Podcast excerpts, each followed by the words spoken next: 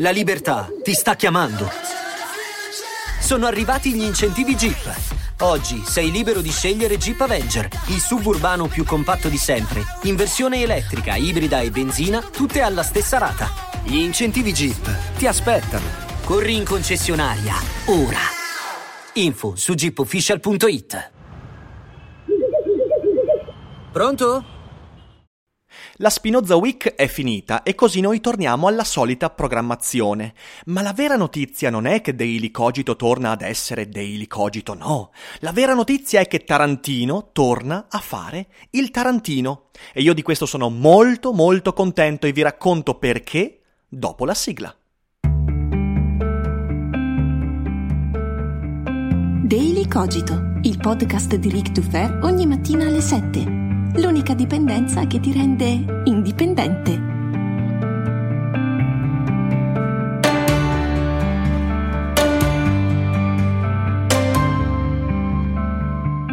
Ciao a tutti e bentornati a questa nuova puntata e settimana di Daily Cogito. Io sono sempre Eric Dufer e sono contento di essere tornato alla solita programmazione. Non perché la Spinoza Week non sia stata un trionfo, perché ragazzi è stata un trionfo. Grazie quindi a tutti gli ascoltatori vecchi, ai nuovi ascoltatori, grazie dei commenti, delle obiezioni, delle critiche, delle idee, grazie per tutta l'energia e tutto l'entusiasmo con cui avete accolto questa particolare settimana tematica che per me è stata stata un po' una settimana di clausura, sì perché per una settimana ho cercato di evitare la tentazione di parlare di tutte le cose di cui potevamo parlare e mi sono concentrato eh, mente e corpo su Spinoza e tutte le mie idee, le mie parole, i miei pensieri e anche il mio corpo erano pregni di Spinoza. È stato bello e mi ha aiutato a concentrarmi su quello evitando le distrazioni. Mi sono dato un po' di disciplina, però oggi è bello poter tornare anche a parlare di cose diciamo frivole. Infatti oggi parliamo di cinema, che non è frivolo assolutamente. Parliamo di Tarantino che è frivolo ed è bello proprio perché frivolo, proprio perché superfluo. E io amo molto Tarantino e in questo ultimo film, C'era una volta ad Hollywood, ho ritrovato i motivi per cui amo Tarantino. Vedete, in questo ultimo film, eh, che ho visto venerdì sera e che ho amato, veramente amato e mh, mm, ho dovuto pensarci per un paio di giorni perché non è un film facile ed è un film che sicuramente rivedrò. Ho ritrovato il Tarantino che nelle ultime opere avevo un po' perso. Cosa voglio dire? Ho rivisto il Tarantino che mi ha fatto innamorare, ovvero il Quentin Tarantino che se ne fotte del pubblico, che se ne fotte delle aspettative, se ne fotte dei canoni, ovvero ho trovato quel Tarantino che riesce a sovvertire quel meccanismo mortifero che si chiama la canonizzazione di un linguaggio, che oggigiorno sta contagiando tantissima parte non solo del cinema, ma anche della letteratura, anche dei videogiochi, della cultura pop. Sembra quasi che non si possa uscire dai canoni. E cosa sono i canoni? Beh, i canoni sono i sentieri che autori, produttori, registi, chi costruisce un'opera seguono per far sì che quelle opere rispondano alle aspettative del pubblico. Perché il canone è questo. Certo, mi potrete dire il canone però viene deciso dagli autori, per esempio. I canoni di Star Wars non vengono decisi dal pubblico. Ma cosa state dicendo? I canoni di Star Wars vengono proprio decisi dalla fanbase, vengono decisi dal consenso e vengono guidati dalla vendibilità di un prodotto. E la vendibilità si misura in buona parte sulla base di quanto quell'opera risponde alle aspettative. E questo va bene, io non sto demonizzando anzi, ben venga. È un meccanismo che permette a J.K. Rowling di vendere molti libri di Harry Potter, di tornare a lavorarci ma poi porta anche a delle distorsioni molto forti. Ecco, Tarantino finalmente ci ricorda che il lavoro dell'artista è quello di fottersene del canone. E non possiamo non accorgerci che anche Tarantino in passato ha costruito un canone, ma a questo ci arriviamo. In questi giorni ho letto tantissimi commenti che mi, fatto, che mi hanno fatto tanto ridere da parte di eh, di sedicenti appassionati del cinema tarantiniano, i quali hanno scritto su Facebook, nei social, che oh, ma io non ho capito questo film. E molto spesso non hanno capito questo film, non perché non abbiano capito effettivamente, ma perché si aspettavano una cosa diversa. Il commento più presente, critico che ho visto su C'era una volta ad Hollywood, è il commento di chi dice L'unica cosa veramente tarantiniana è il finale, però non puoi farmi aspettare per due ore e dieci quel finale. Ma cosa? Cioè, ma, ma, ma, ma, tutto il film è Tarantino. Questo film è in massima parte Tarantino, al massimo grado Tarantino. Trasuda tarantinismo proprio perché trasuda questa libertà di espressione che io amo così tanto. Vedete, il Tarantino che amo è al tempo stesso il Tarantino che invidio. Cioè, io. Io voglio che Tarantino mi scateni invidia. L'invidia non è un sentimento necessariamente negativo. L'invidia Può essere l'invidia distruttiva, in cui io invidiando cerco di mettere i bastoni fra le ruote a qualcuno, ma io eh, non potrei mai mettere i bastoni tra le ruote a Tarantino. Come faccio? Come faccio? Dovrei andare ad Hollywood e mettere i bastoni fra le ruote alla sua Cadillac, Rolls Royce, non lo so, eh, non è il caso di farlo. E quindi la mia è l'invidia costruttiva, perché invidiando mi dico, cavolo, ambisco a questo. Mi sento spinto a conquistarmi questa cosa. E cos'è che sento di voler conquistare? Cos'è che invidio a Tarantino? La libertà di esprimersi.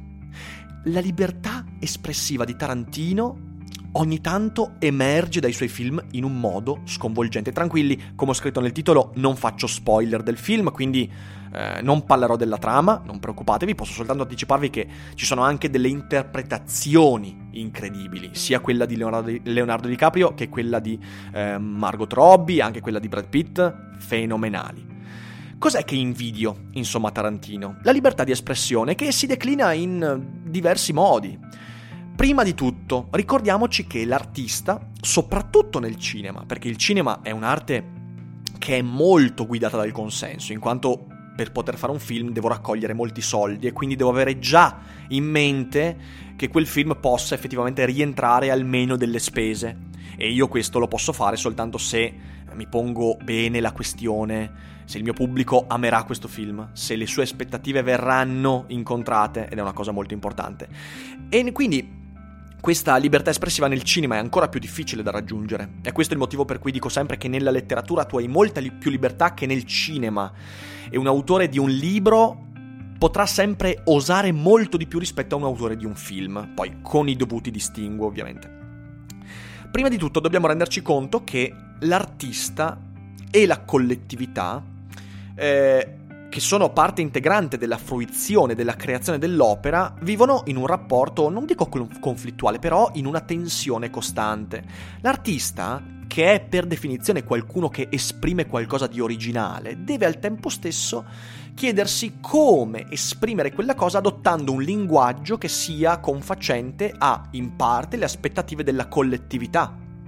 E quello è il canone. Il canone è l'incontro fra le aspettative di chi produce qualche cosa e chi poi fruisce di quella cosa.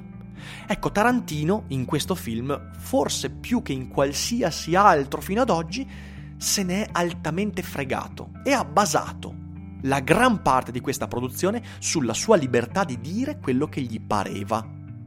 Ed è questo che invidio a Tarantino, la libertà totale che egli può concedersi. Certo, non dobbiamo dimenticarci che lui può concedersi questa libertà non soltanto perché è un grande narratore, è un grande regista, è anche sotto molti punti di vista un genio del linguaggio che utilizza. Può concedersela anche perché ha un credito molto forte nei confronti di quella collettività. Voglio dire, la filmografia tarantiniana è ciò che oggi gli permette anche eventualmente di commettere un errore. E come vedremo, secondo me, ma secondo me questo è un parere assolutamente soggettivo che poi magari cercherò di declinare un po' meglio, eh, Django Unchained e The Hateful Eight, per quanto opere film cinematografiche pregevoli, sono stati dei passi falsi rispetto a quanto sto dicendo io. Quindi dicevo, non dobbiamo dimenticare che la storia di Tarantino è anche ciò che gli permette di, eh, di, prendersi dei rischi molto forti e di fottersene dell'eventualità che quei rischi si traducano in un fallimento. E quindi lui oggi può trovarsi in quella situazione, ripeto, invidiabilissima, di raccontare quello che vuole come vuole. E da dove partiamo? Beh, partiamo dal fatto che io eh, questo aspetto di Tarantino l'ho trovato soprattutto nel primo Tarantino, in particolare nel trittico dei gangster, diciamo così, quindi Le Iene, Pulp Fiction e Jackie Brown.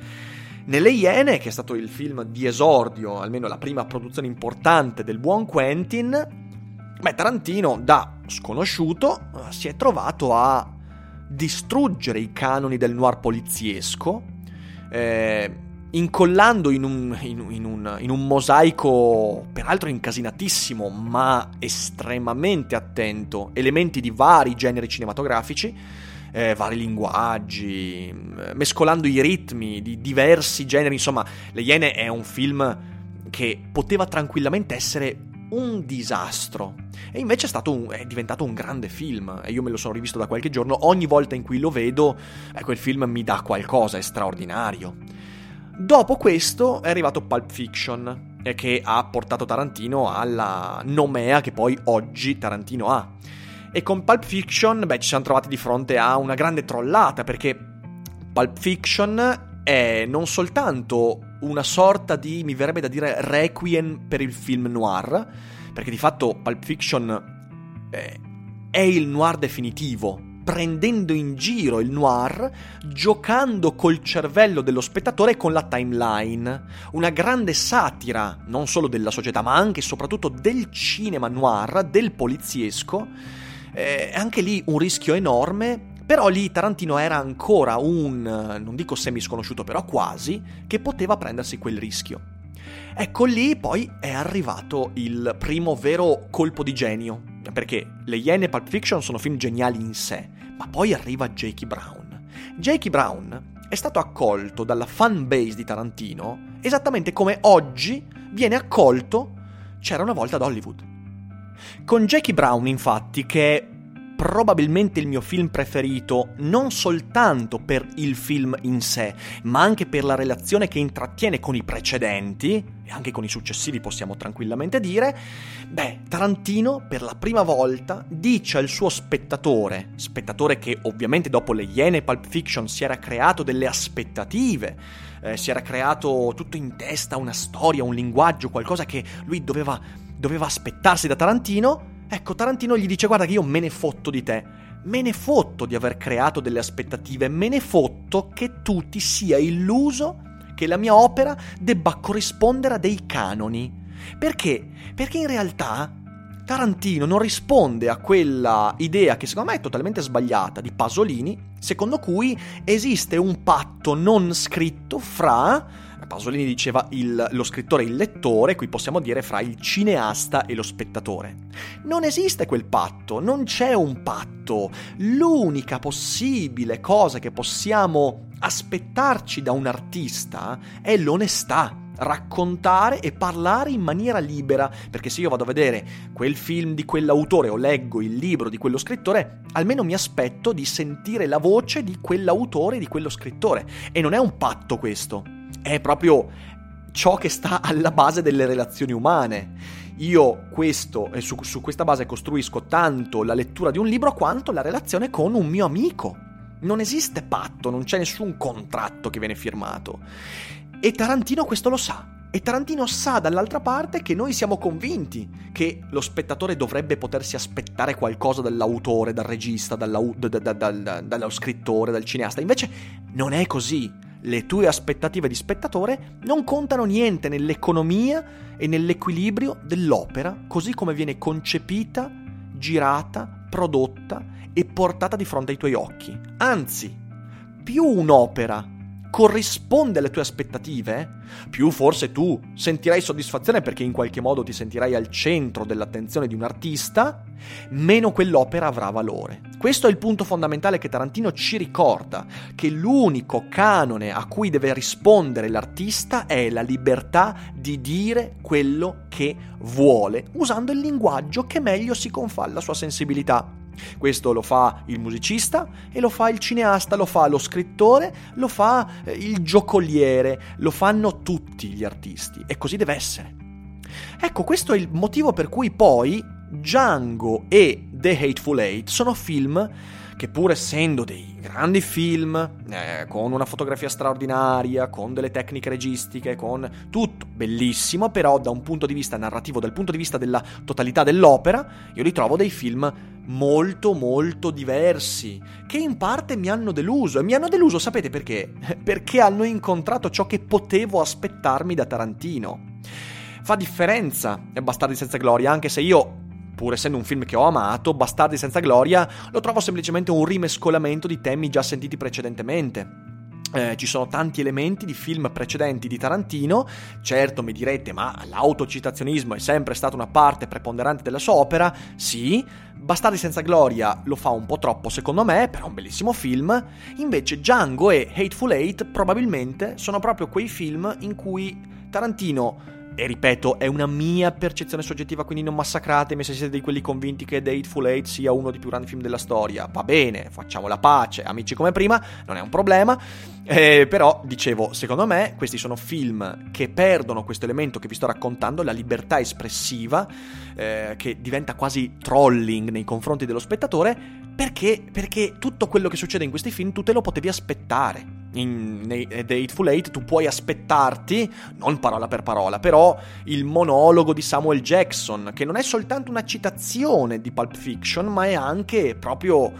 Eh, sembra quasi un ricalco di quello e così tanti elementi. Io Django e The Hateful Eight non li ho amati perché sono meno Tarantino, perché per me Tarantino è quella roba lì, Tarantino è Jackie Brown, è caro spettatore, tu ti aspetti qualcosa da me?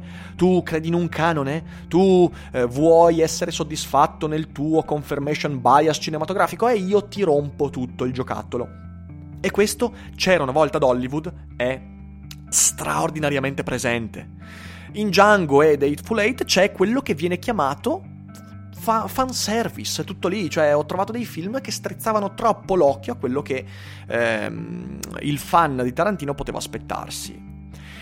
E questo film invece, quest'ultimo film, cambia tutte le carte in tavola, soprattutto dopo due film così fanservissati, come si suol dire, non lo so, così pieni di fanservice questo film prende tutto quello che Tarantino ha fatto finora e pur mantenendo alta la quota di autocitazioni, pur mantenendo alta la quota di nostalgia, pur mantenendo alto tutto quello che fa di Tarantino dal punto di vista formale Tarantino, pur facendo tutto, tutto questo, pur essendo un tributo al cinema di Hollywood, alla storia del cinema, eh, peraltro mi verrebbe da dire questo potrebbe essere l'otto e mezzo di Tarantino, così come otto e mezzo, eh, quello che otto e mezzo ha rappresentato nella cinematografia felliniana, beh questo potrebbe essere invece per Tarantino il suo otto e mezzo, non lo so, la butto lì come idea, il film sul cinema da parte di Tarantino. E potrete anche qui dirmi che in realtà tutti i film di Tarantino sono film sul cinema,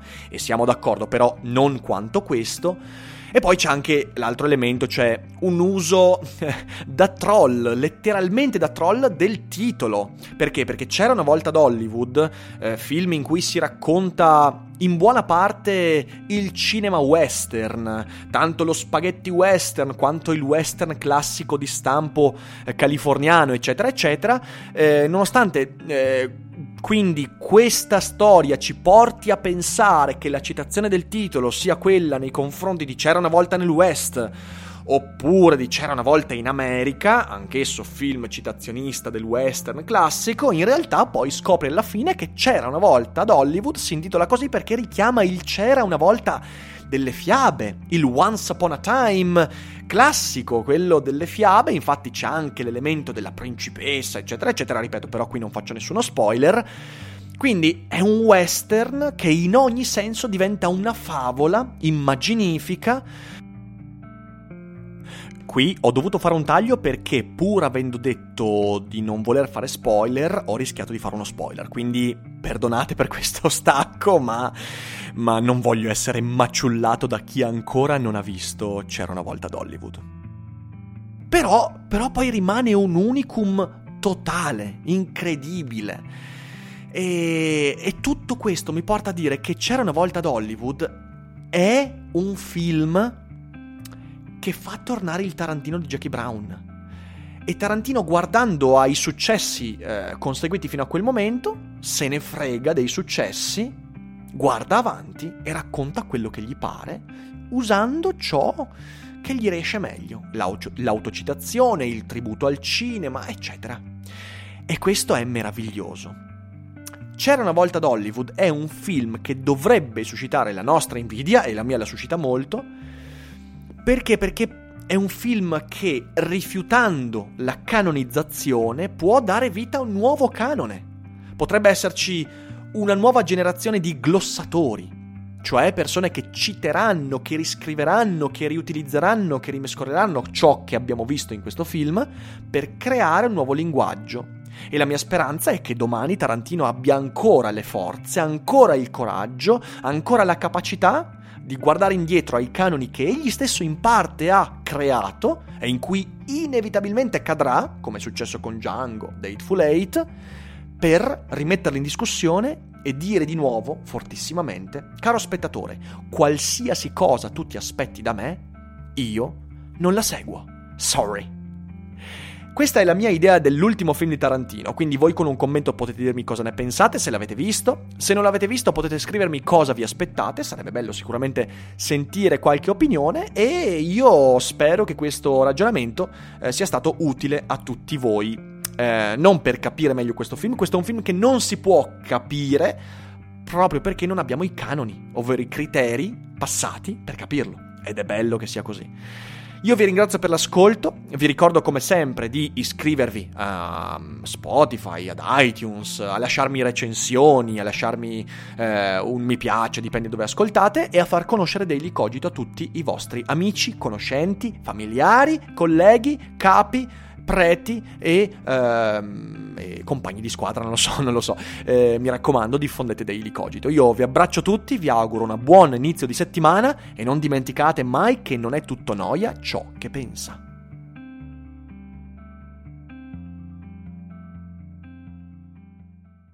Ciao, sono Arianna di Voice e oggi ti consiglio di ascoltare. Hai mai finto un orgasmo? Sai come funziona il piacere sessuale?